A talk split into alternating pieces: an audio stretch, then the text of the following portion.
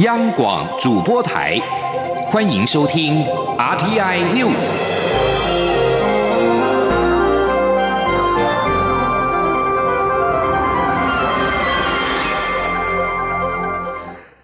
各位好，欢迎收听这节央广主播台提供给您的 RTI News，我是陈子华。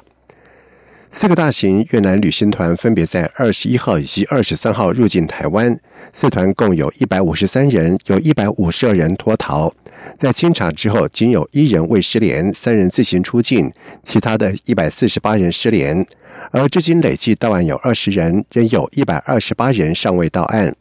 行政院晚间发布新闻稿表示，政务委员张景森今天召开会议，检讨关宏专案越南旅行社团员集体脱团事件的发生原因以及目前的查缉情形，并且讨论关宏专案的相关机制。张景森表示，实施关宏专案以来，各国发生旅客脱团情形极为少见，仅越南稍多，虽然属可控制范围，但有增加的趋势。而类似此次集体脱团情形，过去并未发生，属于特殊个案。而对于违法移工的问题，张景森也责成内政部立即研修入出国及移民法，加重违法移工、违法容留者以及贩运中介者的刑责，以并且处以巨额罚金，以断绝偷渡动机，根本解决问题。另外，移民署长邱风光在二十八号上任之后，也将吹气关宏传越南籍脱团旅客列为第一要务。他在今天透过视讯会议，只是全力追击幕后集团主嫌，并且呼吁脱团客至治安机关投案，会以保障人权为优先考量。而针对越南赴台旅行团旅客集体脱团事件，越南旅游总局以及驻河内台北经济文化办事处召开处理会议，越方表示希望此案迅速的解决，不让越台双方旅游合作受到负面的影响。民进党党主席补选在今天下午举行了政见发表会，有登记参选的前行政院秘书长朱荣泰对决台湾民意基金会董事长尤英龙，而双方在第一轮申轮的时候就互指对方贴标签。朱荣泰不满尤一龙说他是当权派保皇党，尤龙则是不满朱荣泰说他是用分裂的方式改变民进党，双方你来我往，火花四射。记者陈林信宏的报道。民进党主席补选明年一月六号由党员投票产生人选，二十九号先举行首场的证件发表会。前行政院秘书长卓荣泰在申论时，开宗明义就表示，他登记党主席补选后，有很多支持者一见到他就焦虑的握着他的手，认为民进党在二零一八年选举不如预期，必须要有改变。他表示，他和尤银龙一样，都认为党需要改变，但尤银龙却在日前公。其行政院长赖清德继续留任阁魁职务是奥克，又说前行政院长苏贞昌如果回国任院长是败军之将，不足言用，所以永英龙是用列解的方式在改变民进党。周荣泰说：“还好选举只剩一个礼拜，不然还有多少人要遭受这样的不平的抨抨击？第二个，有董事长是用贴标签要来改变民进党。”我是用不出恶言来改变民进党。有董事长有董事长说我们这些是当权派，是保皇党。还好前几天你有说卓荣泰不是保皇党，终于真相大白。对于卓荣泰的指责，尤银龙也不甘示弱。尤银龙表示，二零一六年台湾人民让民进党完全执政，但是两年后的地方选举，民进党却如此大败，党内至今却看不到任何有意义的反省和检讨。他只是对民进党目前的问题说出实话，却被说成是在分裂，根本是在贴标签。尤银龙说：“二零一八民进党失败原因是啥？”蔡英文政府到底犯什么错误？民进党到底是出什么问题？为怎样台湾人民要互民进党这么重的。教训？敢讲这毋免去好啊，甲创清楚。只要若无甲创清楚，啊，煞未可能咱会拄到更较大的。灾难。当我讲出这个问题时阵，都秘书长讲我伫列解，安尼敢无公平？当来即马上大的。问题，就是面对权力的。时阵，唔敢讲出任何声音，唔敢讲出家己的想法，这才是一个上严重的问题。卓荣泰也向尤银龙喊话，希望他不要再像钉子一样四处钉自己的同志。尤银龙则表示，民进党需要的是反省和检讨，才能走出来。因为冰冻三尺非一日之寒，如果没有检讨，难以面对二零二零年的总统大选和立委选举。中央广播电台记者陈林信鸿报道。而另外，在交叉提问的阶段当中，尤玉龙首先就问朱荣泰：如果蔡英文总统想竞选连任，要求他不办党内初选，他是否会照办？朱荣泰酸，尤玉龙只关心总统大选要不要直接选总统。朱荣泰强调，党主席的权利来自于党员，他会依照民进党的党章行事，党章没有这样的规定。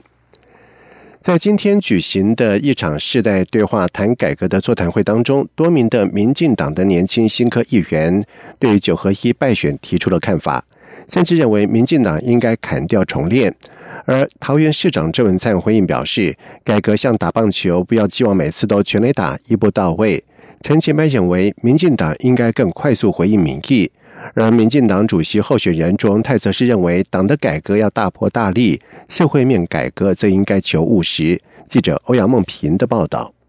民进党主席候选人卓荣泰二十九号与党内年轻的新科议员座谈，讨论民进党在九合一败选后该如何改革，包括桃园市长郑文灿、前立委陈其迈以及嘉义县长翁章良都出席。台中市议员黄守达指出，过去民进党可以引领议题与价值与进步及本土画上等号，但这次选举显然再怎么努力都无法赢得支持。他认为民进党必须砍掉。重练。检讨犯了什么错误，不管是制度、文化，都要重新调整，避免同样的错误再发生。新北市议员张志豪则认为，许多政务官坐在办公室里制定政策，离人民越来越远，也没有议题管控的能力，没有危机意识，还没有准备好就说出政策，以至于荒腔走板，让人民无奈。他认为，党不应该只是选举机器，更应该扮演与人民沟通对话的角。角色，台北市议员吴佩义也呼吁，所谓高层可以把门打开，让基层感觉到他们与自己站在一起，也让党内的基层与干部有沟通的机会。郑文灿回应时表示，冷静面对失败，才有重建再起的机会。他认为，在台湾许多改革要分期付款，无法一步到位，必须寻求不失价值又能让多数人接受的平衡点。所以，可以接受的妥协是为了更高的理想。过去许多政策想要一步到位，就面对很大的挑战与冲突。他说：“我是认为，这个好的政策哦。”这个就像打安打一样，好的政策没有办法每次都全垒打了，有时候要安打，有时候要，有时候是一垒安打，有时候二垒、三垒那是更好，但是一垒安打也是进步。那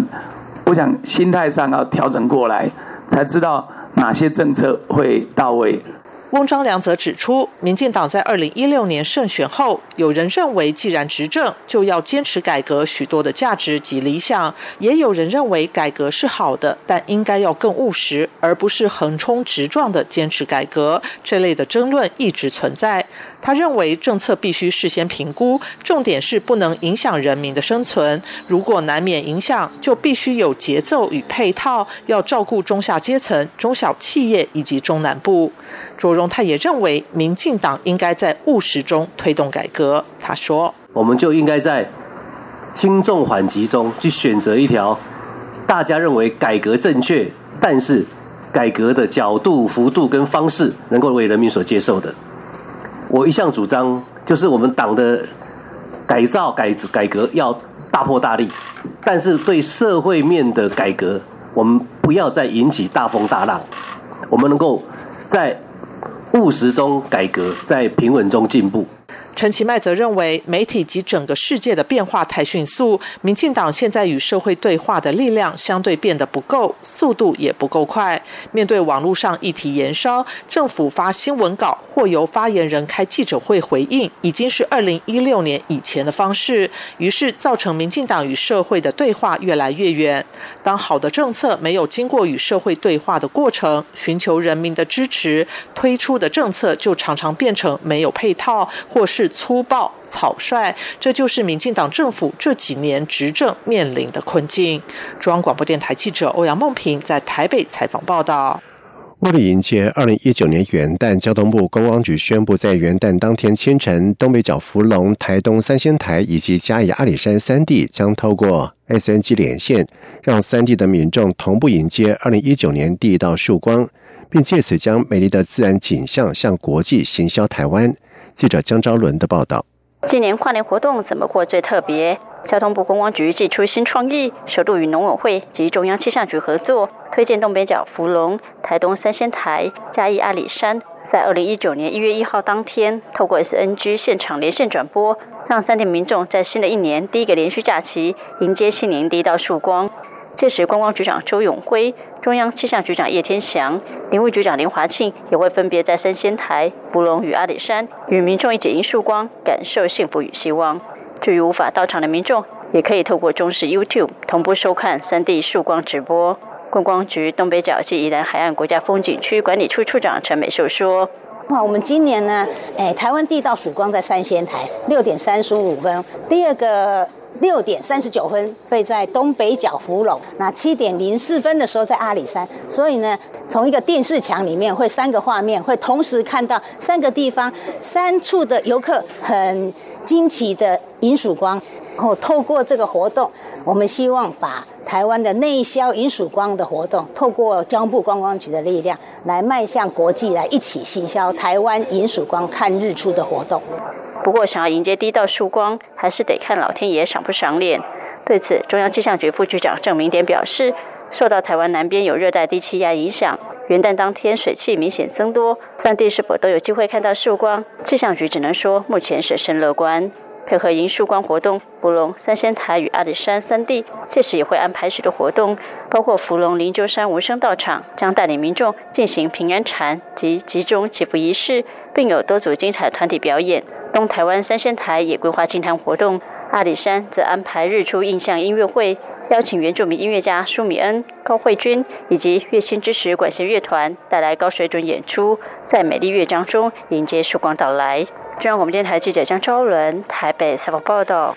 而在谈到了天气方面，强烈大陆冷气团是持续的发威。根据中央气象局的观测，在今天清晨，全台有十三个测站是出现了今年最低温的记录，包括了苏澳、无锡、高雄等。中央气象局预报员陈川芳表示，在今天入夜到明天清晨，受到强烈大陆冷气团持续的影响，北台湾沿海空旷地区依然可能会出现十度、十一度的低温。陈川芳并且表示，明天白天强烈大陆冷气团减弱，北台湾气温小幅的回升，但是白天高温也只有十五、十六度，感受是依然偏凉。而原本在菲律宾附近的热带性低气压持续往南海移动，虽然不直接影响台湾，但是它的外围环流仍会为台湾带来水汽，从南到北都会有机会下雨。另外，陈川芳也提醒，南方水汽将持续影响台湾，到明天。明年的一月三号上半天，由此跨年夜到元旦清晨间，全台都会湿冷，低温下探十三度，加上云量偏多，见到曙光或者是日出的几率比较偏低。在外电消息方面，一名美国官员在二十八号表示，即将上任的巴西总统当选波索纳洛预期将在明年初访问华府，继续寻找跟美国总统川普的共通点。这名官员表示，美国国务卿蓬佩奥预计将参与波索纳诺明年元旦在巴西利亚的就职典礼，并将讨论川普邀请波索纳诺访问华府一事。川普政府把波索纳洛视为是牢靠的盟友，预计波索纳洛将跟随川普的脚步，把驻以色列使馆搬迁到耶路撒冷。波索纳洛也批评各国对抗气候变迁的作为。而这名匿名的美国官员也表示，波索纳洛跟蓬佩奥都警告中国加强投资拉丁美洲存在风险，中国的资助计划已经变成债务的陷阱。法新社指出，如同川普、波索纳洛多年以来。无理又趾高气扬的态度发言，曾经引来他人的愤怒。这名匿名的美国官员也承认，波索纳多以前的发言令人有些关切。但是他说，波索纳多选后已经在区域内采取捍卫人权的立场。以上这节整点新闻由陈子华编辑播报。这里是中央广播电台台湾之音。